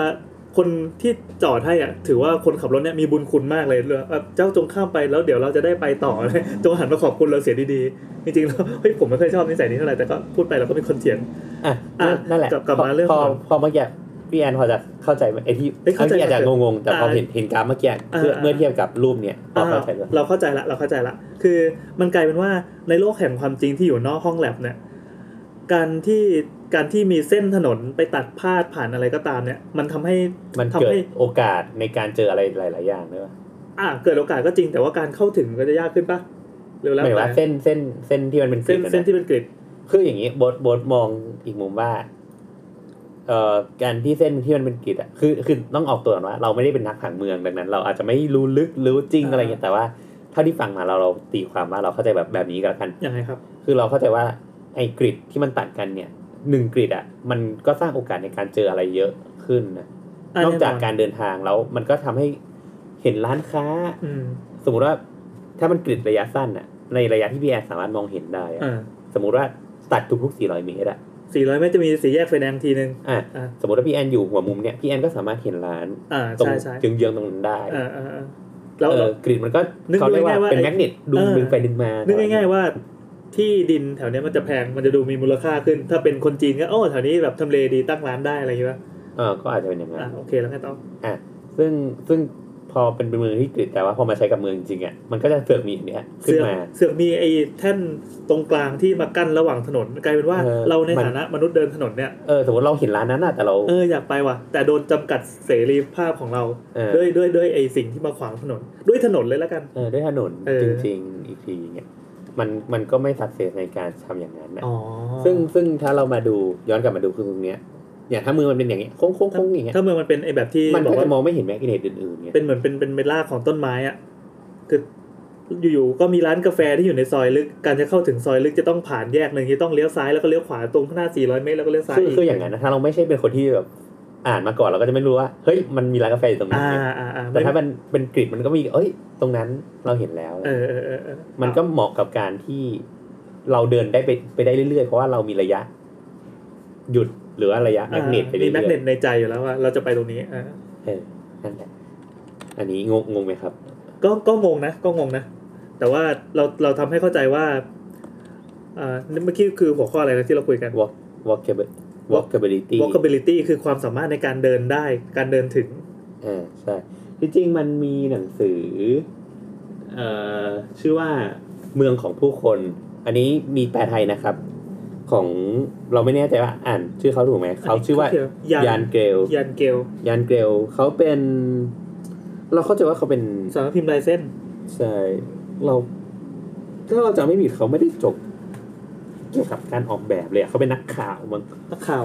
หรือไม่ไม่แน่ใจนะไม่แน่ใจเดี๋ยว เป็นห เรา นังสือเรื่องนี้เกี่ยวกับอะไร เกี่ยวกับการออกแบบเมือง เมืองให้คนเดินได้ อ๋อ เอ้ย เจ๋งดีว่ะ เขาก็พูดถึงเมืองในมิติต่างๆหรือใช่ไหมเขาเป็นนักเขียนหรือนักพังเมืองเปล่าวะ เป็น เป็นสถาปนิกและอดีต อ๋อ ศาสตราจารย์ที่สถาบัน เออจำไม่ได้ เออมันเออมันอ๋ออันนั้นมันเจนจาคอบมั้ง อ่า อีกคนที่ โอเค เขาเป็นนักข่าวเออการเกี่ยวเนี่ย คนคนอเมริกันปะ ใช่ อ่า โอเค หรือเปล่า แล้ว วะ ไงต่อแล้วไงต่อ เออเนี่ยคือเขาเขาก็เขียนหนังสือเล่มเนี้ยพูดถึงเรื่องเมืองในมิติต่างๆ เช่น ระยะในการเดินที่เหมาะสม เออ มิติของคน เฮ้ยหนังสือดีมากเลยอ่ะ ไม่เล่มไม่กี่บาทเองสามร้อยสองร้อยกว่าบาท เฮ้ยหนังสือดีมากจริง แนะนำให้ไปหาซื้อสนุก เออเออ สนุกเล่มเนี้ยเหรอ เออเออเออขนาดเรา เราแบบไม่ได้ รูปสวย สนใจด้านนี้มากแต่อ่านแล้วแล้วเอ้ยดูเวิร์กดี ดูคอนเซ็ปต์ของหนังสือมันน่าสนใจมัน คือเขาก็จะแบบ คุยเรื่องที่เราคุยกันอยู่เนี่ย แต่ว่าเราว่าเขามีภาพประกบ แต่อันนี้ปจะรกอบยลย เป็นพูดเรื่องในสเกลที่มันลึกขึ้นเรื่องของมิติของคนในเมือง เอาใหม่นะชื่อหนังสือเมืองของผู้คนสำนักพิมพ์ลายเส้น ใช่ ครับ ไปหาซื้อได้ อ่า อันเนี้ยดี ค้นเลยค้นเลยอ่ะต่อเลยครับ ใช่ เออ นั่นแหละ พอ มันเหมือนว่า เช่น ถ้าสมมติว่าพี่แอนอยู่ในเมืองอากาศหนาว พี่แอนอาจจะเดินอึดกว่า อยู่ในเมืองที่อากาศร้อน เออเออ เช่น อากาศหนาวอาจจะเดินได้แบบหกร้อยเมตรแปดร้อยเมตร อ่ะเขาเหงื่อมันไม่ชุ่มนะ เออ แต่ว่าถ้าแบบเดินเมืองไทยสองร้อยเมตรอะไรอย่างเงี้ย เออใช่ ดังนั้นมันก็ยังมีมิติของเรื่องของการเดินเนี่ยที่เราต้องคิดว่า จะหยุดตรงไหนเต้นตัดตรงไหน อ่ะ อะไรอย่าง โอ เงี้ย เค เออ รวมถึงการมองเห็นนะมันจะมีเช่นแบบระยะห้าเมตร คนมีปฏิสัมพันธ์กัน อาจจะคุยกันได้ เออ สิบเมตร อาจจะมองเห็นรูปร่างว่า โอ้นี่เป็นหนุ่มหนุ่มอ้วงพรุ้ย เออ ห้าสิบเมตร อาจจะเป็นโครงล่างๆละน่าจะเดาว่าผู้ชายหรือผู้หญิงอะไรอย่างเงี้ย ถ้าร้อยเมตรก็เห็นเป็น เป็นจุดๆเม็ดๆละอะไรอ โอย่างเค เงี้ยอ่า กับ โอเค ปัจจัยต่อมา อันนี้เมื่อกี้เรามีปัจจัยอะไรบ้าง ความหนาแน่น เออ แล้วก็ความสามารถในการเดิน ความสำคัญในการเดินถึง อ่า ปัจจัยต่อมาก็คือเรื่องของเอ่อเส้นละ เส้นคืออะไร เอ่อการเขาเรียกเส้นตรงและเส้นโค้งอะเส้นโค้งอะ อืม คือสมมติว่าเราตัดถนนไปเส้นตรงแบบซุปเปอร์ไฮเวย์หรือว่าแบบถนนในหมู่บ้าน เออเออเออ ซึ่งมันก็จะสัมพันธ์กับเอ่อการใช้งานของผู้คนเหมือนกัน อันนี้คือเส้นของถนนเลยปะ อ่ะอันนี้คือเส้น เส้นที่ ถ ว่านี่คือเส้นถนน เส้นของการเข้าถึง เราจะมี เส้นของ ภาพ ทรานสิตอะ ในในในในบรรยายเนี่ยนะครับเขาจะมีภาพเป็นภาพแรก เป็นเส้นตรงยาว ผ่านตึก ผ่านอาคาร ผ่านโบสถ์ผ่านบ้านคนอะไรเงี้ย กับอีกภาพหนึ่งเป็นเส้นที่ปึ๊บ โค้งไปโค้ง เอ มา อโค้งไปปุ๊บโผล่หย่อนไปเสิร์ฟตึกนิดนึงแล้วก็อีกเส้นหนึ่งโค้งเข้าไปหาตึก อีกเส้นหนึ่งโค้งเข้าไปหาโบสถ์อะไรอย่างเงี้ย คืออย่างเส้นแรกมันเขียนว่า เส้นแรกคือเส้นตรง higher ridership ก็คือเป็น เรียกว่าสัญจรไหม เออผู้สัญจร สัญ อะไร จร เงี้ย ง่าย ที่แบบสูง อืม เออที่ที่ดีกว่ามั้งเราเราไม่แน่ใจนะคือ คือเข้าใจว่าไฮเออร์หมายถึงอะไร ไฮเออร์ไรเดอร์ชิพก็น่าจะหมายถึงว่าคนที่ใช้งาน เออ จำนวนปริมาณที่มากกว่า อ๋อโอเค สูงกว่าอะไรเงี้ยทำทำให้คนมันสัญจรได้สูงคืออย่างเงี้ย เราเรามองว่า อย่างเงี้ยมันเส้นตรงไปเลยอย่างเงี้ยมันก็จะทะลุผ่านทุกสิ่งทุกอย่าง อ่า เพราะว่า สัญจรไปง่าย การสั สะ ญ ดวก จร ค มั ล่ น องเลย สะดวกคล่อง ทิมทะลุ ที่มารู้อันเนี้ยก็คือ แบบเนี้ยก็คือ อีกอันหนึ่งที่เป็นเส้นโค้งไปโค้งมาอยากไปอยากมา เออแต่อย่างเงี้ย แต่ละอย่างมันก็มีข้อดีข้อเสียไงเพราะว่าอย่างเงี้ย มันก็คือมันก็ผ่านยาวไปเลย อืม มันอาจจะไม่ได้หยุดอะไรเงี้ย อ๋อ แต่อันนี้มันก็จะหยุดนู่นหยุดนี่ เออเออเพราะจุดหยุดอ่ะจุดไอหยุดเอ่อถ้าถนนเส้นตรงเลยอ่ะ จุดหยุดมันจะไม่ได้ไม่ได้ไอ้จะต้องแวะนู่นแวะนี่ก่อนถึงจะถึงปลายทาง ใช่ ซึ่งมันก็สัมพันธ์กับว่าพื้นเขาเรียกพื้นที่ต่างๆ หรือว่าการใช้งานของการเข้าถึงด้วยวิธีต่างๆ ที่มันต่างกัน สมมติถ้าเป็นคนเดินอาจจะแบบนี้อาจจะเวิร์กก็ได้นะ ไอแบบแบบหยุดอยากจะเวิร์กกว่า หรือเปล่า ก็ หรือเปล่า อ่า อ่า หรือว่าแบบยาวๆก็แบบอะไรคิดได้ภาพเป็น BTS ก็ได้ อ่า ยาว หลัดผ่านทุกอย่าง จ่ายจ่ายจ่ายจ่ายคนออกข้างอะไรอย่าง อืมเงี้ยอืมอืม อันนี้ก็รับปุ๊บอ่ะรับคนปุ๊บรับ ขอแวะจอดป้ายขออะไรนิดนึง ใช่ นั่นแหละ ก็อันนี้งงไหมคือมันเขาก็ยกตัวอย่างเช่นเอ่ออันนี้อันไหนวะชื่อตัวอย่างของมันก็คือ เขายกผังเมืองของมอสโกมาให้ดู ครับ อันเนี้ยคือเป็นผังเมืองในจุดน่าจะศูนย์กลางของมอสโก มันค่อนข้างเป็นเป็นวงกลมนะ ที่มีจุดศูนย์กลางมากๆอะอย่างที่บอกว่ายก ใช่ ยกตัวอย่างไททันก็ได้ มันจะมีตัวแกนของเมืองอยู่ตรงกลาง แล้วก็กระจายผังออกไปรอบๆมีถนนที่เป็นวงกลมล้อมรอบ แล้วก็มีวงกลมอีกรอบหนึ่งแล้วก็เป็นอีกรอบหนึ่งเหมือนใยแมงมุมเลย เอ่ออย่างนี้คือเขาบอกว่า พี่แอนเห็นแต่ละเส้นแต่ละสีใช่ไหม อ่าแต่ละเส้นแต่ละสีมีเขาทำเป็นหลายสีให้ดู เอ ด้ว อ ยแยกเป็นฟังก์ชันแต่ละอย่างปะ ใช่ เขาบอกว่าบ่อยครั้งที่ถนนในมอมอสโกเนี่ยมันจะห้ามไม่ให้คนเข้าไปแบบในระยะแบบเส้นอย่างเงี้ย เหรอ คืออย่างนี้เห็นนะ เวลาเราจะออกไปเส้นไกลๆอ่ะมันก็จะมีแค่บางเส้นแล้วเส้นมันก็จะวนไปวนมา เอ้ยนี่มันคือสายรถเมย์ปะเห็นเขามี ใช่ เบอร์รถเมย์อ๋อโอเค คือรถเมย์แต่ละสายสามารถเข้าถึงเข้าถึงได้ในแต่ละเส้น แต่มันจะวนไปวนมา เออ โค้งไปโค้งมาอะไร เออเอ เงี้อเอยอ เออ ซึ่งพอมันเปลี่ยนใหม่ละ อ๋อนี่คือแบบเก่า แบบเก่ามันจะเนี่ยวนอยู่ในวงเวียนอยู่นะวนไปวนมา แล้วก็จัดระเบียบใหม่ ใช่ก็จัดระเบียบใหม่ เห็นนะเส้นมันจะเคลียร์มาก เข้าใจแล้ว เอออันเนี้ย อ๋อ เห็นแล้ว อันนี้อันนี้มันชื่อหัวข้อว่าอะไร เอ่อ ที่ที่เรากำลังจะคุยอยู่เนี่ย เป็นไรวะเดี๋ยวมันไงหัวข้อชื่อว่าเอ่อ linearity อืมคอนเซ็ปต์เอออธิบายยากอยู่ คือของเดิมเนี่ย การจราจรมันจะมันจะซ้อนทับกันด้วย แล้วแต่รถเมล์แต่ละสายมันวิ่งไปปั๊บมันจะต้องแบบแวะจอดแล้วก็เลี้ยวไปตรงนู้น แล้วค่อยวนกลับมา ใช่ อะไรต่อมีอะไรอย่างเงี้ยมากมาย แล้วมันในเมืองมันไม่ได้มีรถเมล์แค่สายหรือสองสาย มันมีเป็นสิบสิบสาย แล้วจริงมอสโกนี่เป็นแบบหนึ่งในแบบเมืองที่แบบรถติดชิบหาย เหรอเออ ติดน่าจะติดอันดับสิบในแบบหนึ่งในสิบ เออเออ นี่เขาก็เลยแก้ปัญหาด้วยกันหรือระบบใหม่ ใช่ รถเมย์อ่ะอยากวิ่งใช่ไหม เส้นที่เป็นเส้นแกนหลักๆอ่ะจัดรถเมย์ลงไปเลยปุ๊บปุ๊บปุ๊บกี่สายก็ว่าไป แล้วก็วิ่งไม่ให้มันซ้ำซ้อนกัน ไม่ให้มันซ้อนทับกัน แล้วแต่ละสายอะหน้าที่ของมันก็คือวิ่งเส้นตรงๆไป แล้วเส้นอื่นไม่ต้องมาไม่ต้องมามานัวด้วยอ่ะ ใช่ก็คือเป็นการจัดระบบเกี่ยวกับเส้นเนาะ เออเออเออ เออ มันก็จะมีความเป็นเส้นมีความเคลียร์มากขึ้น ใช่ ต่อมา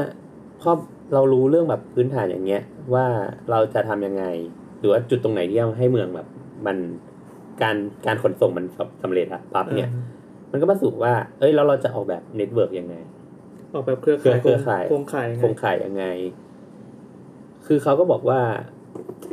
โอเค หัวข้อต่อไปเปิด มันเราว่ามันยากเนาะยากยากนิดนึง เฮ้ยเขาเขาพูดเรื่องยากแต่เราพอตามตามๆไปมันก็เริ่มรู้สึกว่าเออเก็ตละว่าเขาจะสื่ออะไรอยู่ เออคือเขาก็บอกว่า เนี่ย คือมันก็จะมีเออเขาเรียกอะไรอะเป็นทฤษฎีแหละ ว่าเราต้องคำนึงอะไรบ้าง การออกแบบรูทต่างๆ ของการดีไซน์ เพื่อทำให้มันดีขึ้นน่ะ อืม เออ มันก็จะคำนึงถึงเรื่องแบบ ความถี่เอ่อเรื่องของระยะ เรื่องของคอนเน็ชันเรื่องของความเร็ว ความเชื่อมั่น แล้วก็เอ่อ capacity อะ capacity ภาษาไทยมันใช้คำว่าอะไรวะ Google กำลังคิดว่า capacity ภาษาไทยมันใช้คำว่าอะไร สักครู่นะครับ แยมยโสธร ทำไมมันขึ้นสเตปไป อ่ะเหรอ capacity เป็นปริมาณเป็นวอลลุ่มเป็นอะไรอย่าง อ่า เงี้ย ใช่ใช่เป็นใช่ความจุก็โวลุ่ม อืม เออนั่นแหละ ก็คำนึงแบบตามทฤษฎีอะไรเงี้ยแต่เขาก็บอกว่าเฮ้ยแต่พวกเนี้ยมันแบบ เอาพวกสับแสงวิชาการไม่เป็นไร เราเรา เออเออ เราคุย แต่ กัน เขาก็บอกว่า คอนเซ็ปต์มาแล้วกัน แต่แต่พวกเนี้ยเขาบอกว่าเฮ้ยแต่จริงๆทฤษฎีมันเป็นอย่างเงี้ยแต่มันก็ใช้ไม่ได้หรอก เอาเหรอ พูดมาตั้งนานไอ้หัวข้อนี้ช่างไม่งเหอะอะไรเงี้ยเหร เอ อ อเขาก็บอกว่าเขามีลูกบาศก์อันหนึ่ง ที่เขาว่ามัน เอาเชี่ยหายไปไหนวะ เริ่มเริ่มรกลงครับยังไงอ่ะเขาก็มีอีเนี่ย ลูกบาศก์อันเนี้ยขึ้นมาเขาบอกว่า เอ่อ อืม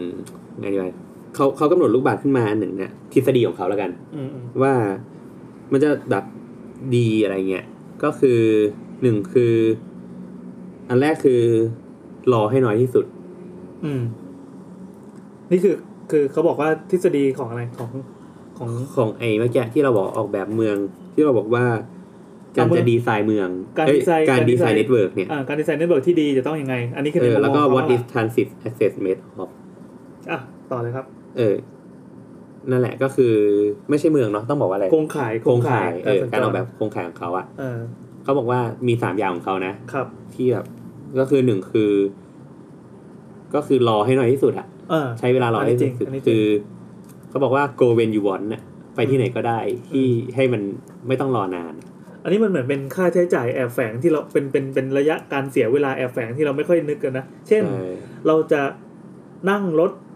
จากบ้านเราไปจนถึงสยามอีกแล้วกัน ไปสยามเนี่ยใช้เวลากี่นาที เวลาเราเปิดดูปั๊บเอ้ยรถเมย์วิ่งเท่านี้ประมาณเท่านี้ก็ถึงรถไฟฟ้า เวลามันวิ่งแค่ 20 นาทีก็ถึง แต่เราลืมนึกถึงว่าตอนที่เรารอรถเมย์มานานแค่ไหนคือรถไฟฟ้ามันต้องรออีก ใช่ แค่ไหน อ่า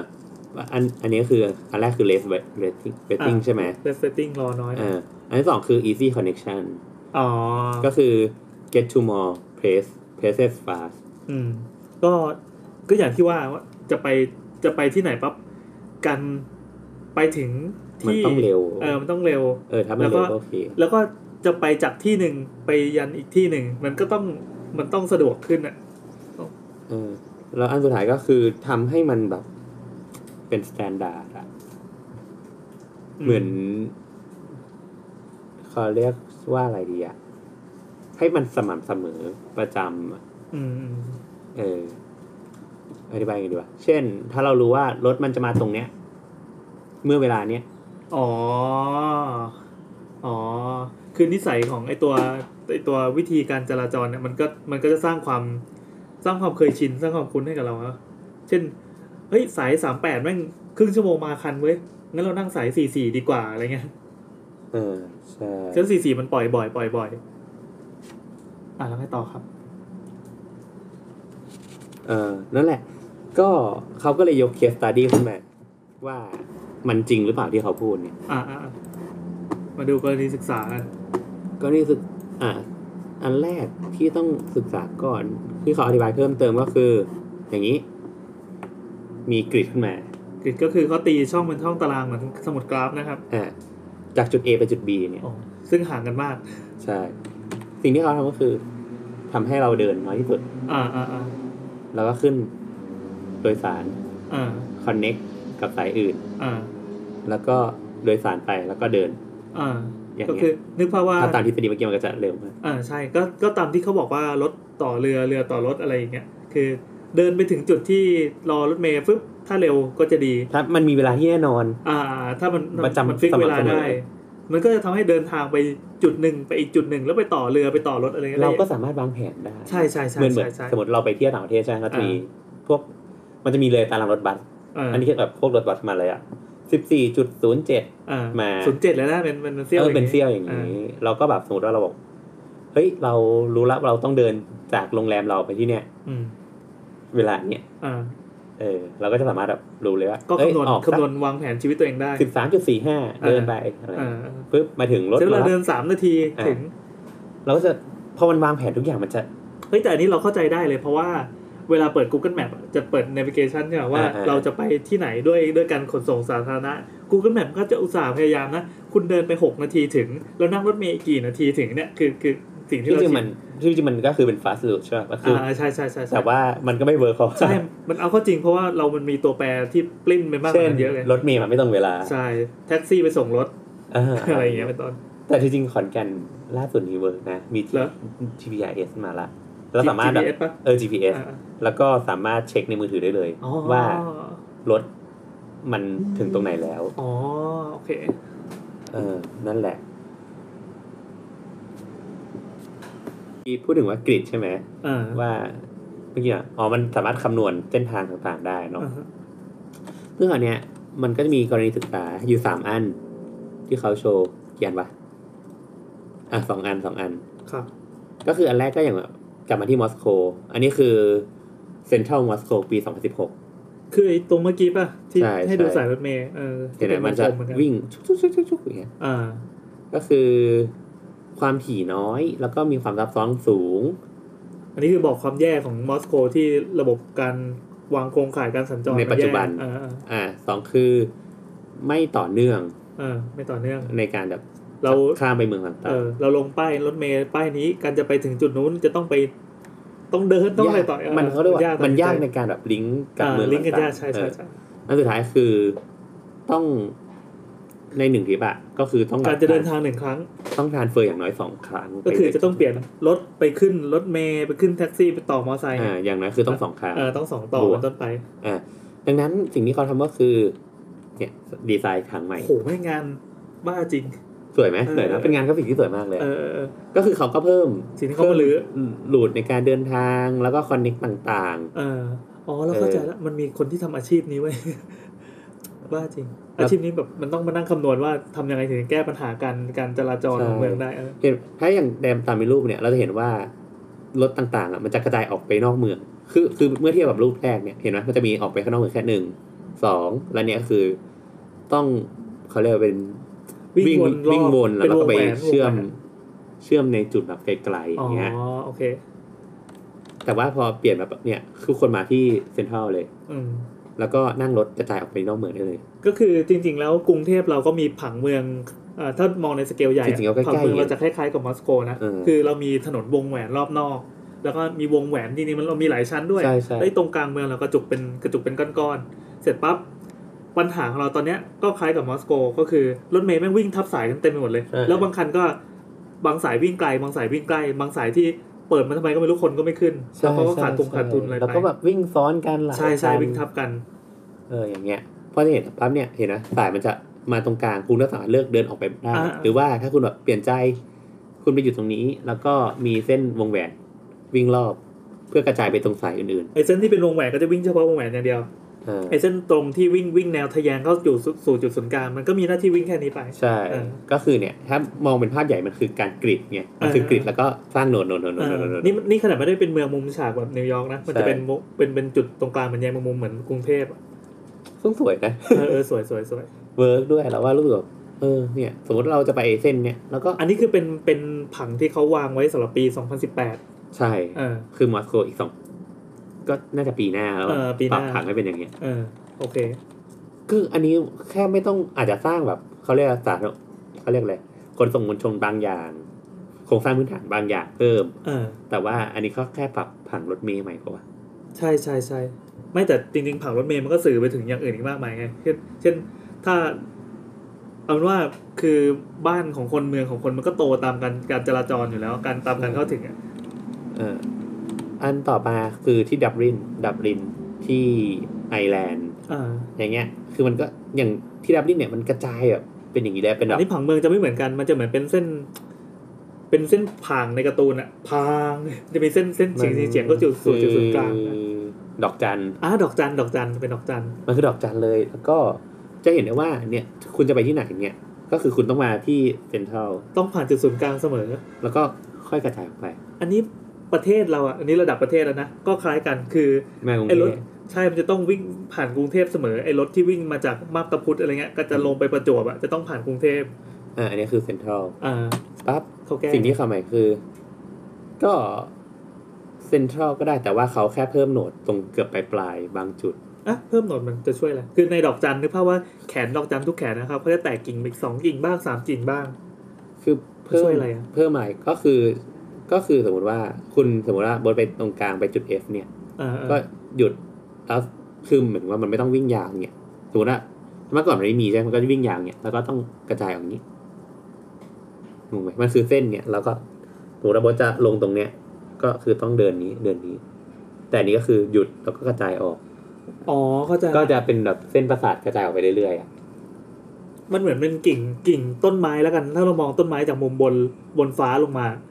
อ่าของเดิมมันจะเป็นกิ่งที่เป็นมีแต่ไอ้ก้านใหญ่ๆอะตอนนี้เราคือกระจายเป็นกิ่งย่อยๆเหมือนนิ้วมืออะ อ่า ปุ๊บปุ๊บปุ๊บกระจายไปเรื่อย ก็ ๆดังนั้น ทำให้มันกระ เหมือ จาน ย เหมือนความสำคัญมันก็จะไปอยู่ตรงปลายนิ้วมือด้วยอะ ใช่ แต่เดิมมันจะเป็นแขนเพียวๆอ่ะ ใช่มันก็พอมันมีโหนดเนี่ยมันก็ค่อยๆเขาเรียกลู่โหนดโหนดกลับมาเรื่อยๆอะ เออเออเออ สมมติว่าจะเดินทางไปแค่ คือมันช่วยยังไง เช่น สมมติว่าเมืองจากจุดเนี้ยไปตรงเนี้ย มันคือพื้นที่แบบหลัก ๆ ใช่ไหม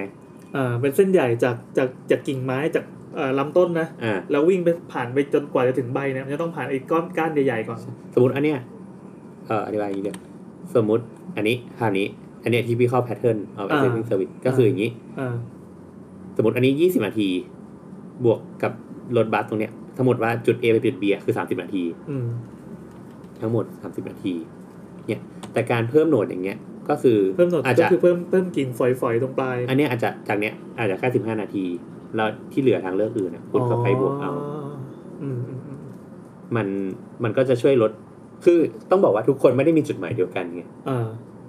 ดังนั้นการเพิ่มพื้นที่กระจายอย่างเงี้ย มันก็เท่ากับเพิ่มพื้นที่ทางเลือกให้คนอื่น คือคุณไม่ต้องนั่งสุดสาย อืม ก็คือหยุดลงปุ๊บกระจายออกไปที่อื่นได้เลยอะไรเงี้ย เพื่อลดลดความแรงของการประทะของของของการวิ่ง ไม่รู้อธิบายยังไงดีวะ เอออธิบายยาก มันต้อง จ เห็ ริ น ง กัน ยากจริงยากจริงยากจริง งั้นไม่เป็นไรก็ แต่ว่าให้ให้รู้ว่าเมืองแต่ละเมืองอ่ะมันจะมีวิถีก่อเกิด มันจะมีธรรมชาติมีการวางผังที่สืบทอดมาตั้งแต่โบราณต่างกันนะนะ ใช่ใช่ อย่างอย่างมอสโกเมื่อกี้มันจะเป็นใยแมงมุม แต่เมืองเมื่อกี้อันเมืองอะไรนะ ดับลิน อ่ะมันก็จะเป็นดอกจัน อ่าก็คือ แล้วมีอีกไหม วิธีการจัดการ อันนี้ก็คือเขาบอกว่าแล้วเราจะทำให้แบบทำให้มันแข็งแรงได้ยังไง แข็งแกร่งได้ยังไงอะไรเงี้ยก็อันนี้ก็เหมือนที่มอสโกทำเลยก็คือ ถ้าแบบสายมันยาวมากใช่ไหมต่อยาวมากใช่ไหมก็เพิ่มโหนดเข้ามา อ๋อ ก็ข้ามไปข้ามมา ก็ ลิง มีการ ก์กันระหว่างโหน มี ด การเย็บเย็บเย็บเย็บมันก็จะเป็นคล้ายๆเป็นวงแหวนอะมีถนนวงแหวนรอบ ใช่ใช่ก็คือออกแบบวงแหวนประมาณนั้น อืมอืมอืม เออก็อันนี้คือกรณีตัวอย่างที่เขายกมา นั่นแหละ แล้วสุดท้ายเขาก็ปิดท้ายว่าเออถ้าเราอยากให้คนมันเสิร์ฟคนที่มาใช้งานเยอะขึ้นนะเราก็ต้องเพิ่ม อิสระทางเลือกของคนที่มาใช้งานเมืองมากขึ้น ก็อย่างที่บอกว่าถ้ามันเป็นทางเดี่ยว ไม่มีทางเลือกอื่นนะ อืม คนมันก็กระจุกอัดอัดไปต้องไปทางนี้แหละ แต่ถ้า อ่ามั มันมีทางเลือกอื่น ที่มากขึ้นและดีขึ้น คนมันก็จะมีอิสระในการไปที่ไหนก็ได้เมือง ก็จะย้อนกลับไปในในช่วงต้นๆที่เขาพูดเรื่องอิสระของคนนะว่า ใช่ ว่า ใช่ คนคนเรามันมีมันมันมีความต้องการมีต้องการเสรีในการจะไปถึงตรงนู้น ถ้าเกิดว่าเราไปเพิ่มโอกาสหรือหรือเราออกแบบดีๆเนี่ยไอโอกาสของคนความเสรีของคนเนี่ยมันก็จะมันจะได้รับโอกาสมากขึ้นอ่ะเหมือนเราจะไปง่ายขึ้นอ่ะ ใช่ คือเรามองอย่างนั้นก็คือเหมือน เหมือนที่เราสมมติว่าอธิบายประโยคนี้ไงดีอะเอ่ออธิบายประโยคนี้โดยกลับมาที่พอกลับมาที่มอสโกอีกที คือเหมือนว่า เหมือน วงแหวนแห่งมอสโกนะ เออวงแหวนแห่งมอสโกอย่างเงี้ยมันก็จะไปอย่างเงี้ย สมมติว่าบัวจะไปจุด A ไปจุด B เนี่ยบัวต้องแบบนั่งรถอ้อมวงแหวนไปนู่นไปเนี่ย อ่าแต่เดิมเราวิ่งไปไหนปั๊บเราจะต้อง เราก็ต้องคิดแหละว่า เอ้ยไม่ไปดีกว่าเหี้ยอะนาน เออเออยังไม่นานเออ เอ จ อ ริง จริงแต่ว่าเมื่อมันทุกอย่างมันเชื่อมถึงกันได้อะเราจะไปที่ไหนก็ได้เพราะมันสะดวกไง ๆเออ เราคิดจะทำเที่ยอะไรก็ได้ จะไปจีบสาวที่นั่นก็ได้ กลับมา คือทั้งหมดเนี่ยที่พูดกันมาตั้งนานเนี่ย มันสรุปได้ว่าไอ้ที่เรารู้สึกว่าเฮ้ยการเดินทางจากจุดหนึ่งไปจุดหนึ่งจากจากบ้านไปห้างแล้วจากบ้านไปที่ทำงาน มันจะไม่ จะบ้า เกี่ยวกับการตัดสินใจตัดสินใจของเราเลย ใช่ใช่ มันก็ไม่มันก็ไม่จริง ใช่ คือคือคือคือมันจะมีคนที่ทำงานอยู่เบื้องหลังการตัดสินใจนี้ว่าทำยังไงให้เราเราไปจากจุดหนึ่งไปจุดหนึ่งได้ง่าย แต่เขาก็เหมือนเป็นพวกปิดทองหลังพระนะเราก็ไม่รู้หรอกว่าเขา เขาคื ผ่า อน ใคร การออก วะ แบบเออเขาคือใครว่าแม่งใส่ชุดเจไดมาเนี่ย เออ เขาอาจจะเป็นเจไดจริงๆก็ได้ คือยิ่งเมืองมันถูกออกแบบให้มันไปไหนมาไหนอะที่กลับไปที่บอกว่าต้องเออใช้เวลาน้อยที่สุด อ่า ง่ายต่อการเชื่อมถึงแล้วก็มาแบบประจำไม่ เอา คิด ต่อ ไหน ต่อ วะ เมื่อกี้เมื่อกี้เมียโทรมา คืออย่างนี้เมื่อกี้เมื่อกี้คุยถึงเรื่องไหนเลยลืมเลย ก็บอกว่ามัน แต่แต่เราเรานึกออกเรานึกออกคือ อย่างนี้ สิ่งที่คนที่เขามีอำนาจในการวางแผนวางผังอะไรต่าง ๆ ที่เขาพยายามจะทำเนี่ยคือ อย่างที่บอกว่าคือการการเพิ่มโอกาส แล้วก็เป็นการย่นย่นย่นการสิ้นเปลืองเวลาของการจราจรของเรา ใช่รวมรวมถึงนะ ถ้ามันเดินทางสะดวกอะเราก็จะทำอะไรก็ได้อะอย่างที่บอกเนาะเรา เรามองมองมองมาในภาพปัจจุบันก็ได้ อย่างเช่น รัฐบาลปัจจุบันเนี่ยที่เขาพยายามจะสร้างสร้างโครงข่ายวางโครงข่าย จริงๆก็ทุกระบะรัฐโทษ ทุกรัฐบาล ทุกรัฐบาลได้พยายามจะทำมาตลอด คือเรามองข้ามเรื่องคอร์รัปชันเรื่องอะไรก็ว่าไปนะ เออ คือสิ่งเอามองมองเป็นด้านบวกแล้ เป็น วกัน ไอเดียโลจี ใช่ใช่ใช่ทุกคนต่างพยายามจะวางโครงข่ายของเมืองให้มันดี ถ้ามันดีปั๊บก็อย่างที่ว่ามันก็คือจะเป็นการเพิ่มโอกาสเพิ่มอะไรต่อมีอะไรแล้วสุดท้ายมันก็เป็นผลดีต่อประเทศเราอะอย่างตอนเนี้ยในในโครงการระยะสั้นอย่างที่ลุงตู่กำลังทำอยู่เนี่ยก็แบบพวกรถไฟความเร็วสูง อืม พวกรถไฟอ่าเขาเรียกทางคู่ใช่ไหมทางคู่ ใช่ ทางคู่ต่างๆ ที่ก็แล้วก็เอ่อเป็นเหมือนเป็นมอเตอร์เวย์ระหว่างเมือง ซึ่งตอนเนี้ยเขากำลังดำเนินการสร้างกันอยู่ เออแต่ที่จริงไอโครงการเนี้ยมันมีระบบหลายรัฐบาลมากแต่ อ่า แค่มันมันจะเกิดที่รัฐบาล มัน ไหน อ่า เท่านั้น ใช่สุดท้ายมันจะไปเคาะที่ไหนแค่นั้นเอง อย่างที่บ้านผมตอนเนี้ยคือเห็นเป็นรูปเป็นร่างละมันมีโครงการมาตั้งหลายสิบปีแล้วว่าไร่ของอาคือมีอาอยู่ แล้วก็เขาทำไร่อยู่เขาบอกว่าไร่เขาจะโดนผ่าครึ่งโดนขู่อย่างเงี้ยมันตั้งตั้งหลายสมัยแล้วในที่สุดตอนเนี้ยก็เริ่มเห็นความชัดเจนว่า โดนพาไปแล้ว โดนผ่าแน่นอน โดนเวนคืนแน่นอน เพื่อจะสร้างมอเตอร์เวย์ คือเขาบอกเขาทำใจมานานละ ทุกวันนี้ก็คือแบบปลูกกล้วยปลูกมะนาวปลูกอะไรไปเรื่ ถ้ามัน อย แบบไม่ได้ลงทุนมาก ๆ ใช่ใช่ใช่เพราะว่าสุดท้ายตนที่ตรงนี้จะโดนเวนคืน แล้วชาวบ้านที่ที่จังหวัดผมเนี่ยเขาก็ตื่นเต้นกันมากว่า สุดท้ายมันจะมีมีการเกิดของเส้นมอเตอร์เวย์ที่คล่อมผ่านผ่านพื้นที่เกษตรกรรม คล่อมผ่านเมืองตรงนี้ ไอคนที่อยู่ก็เออ ก็ทำใจมานานแล้วว่ามันต้องโดน แต่ว่าคนที่ได้รับผลประโยชน์ก็คือชาวบ้านที่อยู่บริเวณรอบๆอ่ะ ตอนเนี้ยเห็นว่า นี่เพิ่งไปคุยกับพ่อมา พ่อบอกว่าตอนแรกจะขายที่ตรงนี้ก็มีที่เล็กๆ อยู่เป็นบ้าน ไม่ใช่ละ อืม ไม่ขายละ ที่ดินแม่งขึ้นปุ๊บ ขึ้น ๆๆเลย ขึ้น เพราะว่าเป็นการต้อนรับการมา แล้วไม่ใช่มาธรรมดาด้วยปกติถ้าเป็นมอเตอร์เวย์ตัดผ่านอะไรปั๊บ เมืองจะถูกแบ่งให้เป็นเมืองอกแตกเมืองไม้เมืองอกแตก อ่า ก็คือเมืองที่คนหมู่บ้านเดียวกันอ่ะ เคยเคยเดินไปซื้อขนมซื้อของชำที่ร้านอยู่ใกล้ๆแต่พอมีอีมอเตอร์เวย์บ้าผ่าเมืองเนี่ย ความสัมพันธ์นี่จะหายไปเลยกลายเป็น แต่ ศูนย์เลย แต่ว่าคิดในอีกแง่คือมันก็จะได้เมืองใหม่มาอีกสองเมืองไง อ่า ใช่เขาบอกว่าอ่ะที่สำคัญก็คือจุดมอเตอร์เวย์เนี่ยมันมันมันต่างออกไปจากจากไอเส้นผ่านธรรมดา เพราะว่ามันเป็นจุดพักรถ อ่าโอ้อันนั้นก็ยิ่ง อันนี้รู้สึกโอ้โหแม่งจุดพักรถมันอยู่ใกล้บ้านเลยวะ คือย้อนกลับไปหน่อยคืออย่างขอนแก่นน่ะขอนแก่น เออ เป็นเมืองอกแตกเหมือนกัน ไม่ออกแต่อ่า ไม่เรื่องอกแตกแหละแต่ว่า คือมันเป็นเมืองที่มัน มันแปลกตรงที่ความเจริญมันอะเจริญก็ไม่แปลกหรอกมันเจริญออกทางสองข้างของถนนมิตรภาพ อ่าแน่นอน ข้างหนึ่งอะคือเมืองเก่าก็คือเมืองขอนแก่นอยู่แล้ว อ่า แล้วเมืองที่มันเกิดขึ้นใหม่คือเมืองมหาลัย ก็คือฝั่งมหา เป็น ลัย ฝั่งมหาลัยขอนแก่นอ๋อคนขอนแก่นก็จะพูดกันใช่ไหมว่าอันนี้ฝั่งฝั่ง ใช่ฝั่งมหาลัย ฝั่งมหาลัย ใช่ อ๋อเออ มหาลัยมันก็จะโตของมันไป การกระจาย หอ ความเจริญมันก็จะบานอะไรตรงนั้น เออซึ่งซึ่งก็จะมีเซ็นทรันตรงนั้นเป็นโหนดเชื่อมกัน อ๋อเฮ้ยเจ๋งว่ะ เออ เส้นทางขอนแก่นที่เป็นกระติบใช่ไหม ใช่ นี่แหละเราก็เลยก็เลยอยากรู้เหมือนกันว่า จริง ไอการวางผังเมืองที่ที่เนี่ยมันจะส่งผลกระทบอะไรต่อในอ ๆ นาคต ใช่ใช่เราเราอาจจะคิดว่าแบบเอ้ยเมืองมันจะเปลี่ยนไปมันก็ไม่ได้ขนกระทบเราปะวะ เออเออเออ แต่จริงๆมันทุกทุกการเปลี่ยนไปมันมีทฤษฎีหรือว่าวิธีการคิดบางอย่าง ใช่คนที่ทำเนี่ยเขาต้องนึกถึงเรื่องเรื่องผลกระทบที่ มั จะ น เกิด เย ขึ้ อะ น มา เส ก มอ เลยอะคือคืออย่างเราฟังตอนแรกอะเราก็ยังรู้สึกแบบก็งง เออเขาต้องทำทำไมวะมันต้องมาพูดอะไรยากๆ ๆ กั แต่ น แต่ว่าคือเราเราเป็นคนสนใจเรื่องเรื่องเมืองเรื่องอะไรเงี้ย อ่า เราเขาจะสนใจเมืองว่าเมืองมันเปลี่ยนไปยังไงแล้วคนจะเปลี่ยนไปยังไง เออเออเออ ซึ่งพอมาฟังเราก็รู้สึกว่าเออสนุกแต่ว่าสำหรับคนคนที่ไม่ได้อยู่ในสายที่เราสนใจอะไรเงี้ย เออ มันก็อาจจะเป็นเรื่องที่ยากนิดนึง เออ แต่ เออ แต่ถ้าสมมติว่ามาฟังเทปนี้ก็ให้รู้ไว้ว่าเฮ้ยทุกทุกการเปลี่ยนไปมันจริง ๆ นะมัน มัน มัน มีผลต่อต่อชีวิตของเราไม่ใช่ของเราคนเดียวด้วย เราว่ามันตอนแรกเราอาจจะเออเมืองเจริญเรารวยขึ้นอะไรเงี้ยมัน อ่ามั มันไม่ใช่แค่นั้นนะมันกลายมาพออย่างเงี้ยคือมันเกี่ยวกับทางเลือกของเราอะ เออเออเออ อิสรภาพเสรีภาพในการเลือกบางอย่าง เออ ที่ไม่ถูกอะไรครอบอยู่ อาจจะความขี้เกียจครอบอยู่ เออใช่ใช่ อะไร ใช่ เงี้ยเออนั่นแหละ อ่ะแล้วสำหรับ ก็ อีพีนี้เนอะหมด ก็ แล้ว หม หม ด ดแล้ว ละพี่แอนจะไปรับลูก จะไปรับลูกแล้วครับ เออแต่ว่าก็ประมาณเนี้ยเราว่า เออ ยาวกว่านี้ก็ก็แย่ละ แค่นี้ก็หลับแล้ว เออแค่นี้ก็ ถ้า หลับละ ถ้าใครรู้สึกว่าเรื่องยากไปนะครับ อยากขอให้ง่ายกว่านี้ก็บอกมาได้ เฮ้ยแต่เราจะมี เราต้องสลัจะมีบสลับ เราจะมีสลับสลับยากๆอย่างเงี้ยมาปนเสมอเสมอเพื่อให้ให้รายการเราเป็นรายการเบาสมองเกินไปนะค คืรัอบ คือถ้าวันหนึ่งเราไปเจออะไรที่น่าสนใจเราก็จะแบบเออเดี๋ยวเรื่องนี้เรา เออได้ เรามาเสนอพี่แอนละกัน เออเออง่ายบ้างยากบ้างสลับกันไปเนาะ ไม่แต่จริงๆเล่มเนี้ยที่จริงเราอ่านไปแล้ว ะ รอบ ย้ำ หนึ่งแล้ว ขายของวิธี อันนี้เมืองของผู้คนนะครับสำนักพิมพ์ลาย คือ เซ็น คือเล่มเก่าอ่ะมันชื่อว่า Life Between Building อ่ามั มันเป็นเล่มเก่าละแต่ว่าเหมือนเล่มเนี้ยมันก็เหมือนเอาอันเก่าอ่ะมาขยายมาใส่รายละเอียด เอาคนเขียนคนเดียวกัน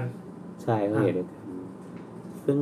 ซึ่งเล่มเนี้ยต้องยอมรับว่ายังอ่านไม่จบ เออ อย่าใช้คำว่ายังยังไม่ได้เปิดดีกว่า งั้น แต่ว่าความรู้จากเล่มเก่าอ่ะ แต่เราสนใจประเด็นประเด็นที่เอ่อพี่หนุ่มโตมอนสุปีชาเขาชอบพูดบ่อยๆ เรื่องเรื่องเรื่องหน่วยชีวิตของคนกับ ใช่ กับกับรถยนต์อะไรเงี้ยเขาเมืองแห่งรถยนต์กับเมืองแห่งคนที่เป็นคนเดินถนนอะไรเงี้ย ใช่ ถ้าวันหนึ่งเราอาจจะมีโอกาสได้นำมาพูดกัน มั บ้าน ง มีมันจะพูดว่าเมืองปลอดภัยเป็นยังไง เออ เมืองที่มีชีวิตชีวายังไง เออ เราต้องมีอะไรในเมืองบ้าง ไม่ชอบชอบชอบเราชอบอันนี้ อะไรอย่างเงี้ย แต่ไม่รู้คนฟังจะชอบหรือเปล่าแต่ไม่เราไม่สนใจเพราะเราชอบ ใช่ไว้เราจะมาเล่าให้ฟัง โอเค ถ้าเรา ครับ อ่านจบ สำหรับ EP นี้ก็จบเพียงเท่านี้นะครับ ใช่ก็เจอกันอีกทีก็นู่น เสาร์หน้า ต่อหน้า ครับ สวัสดีครั ส บ วัสดีครับ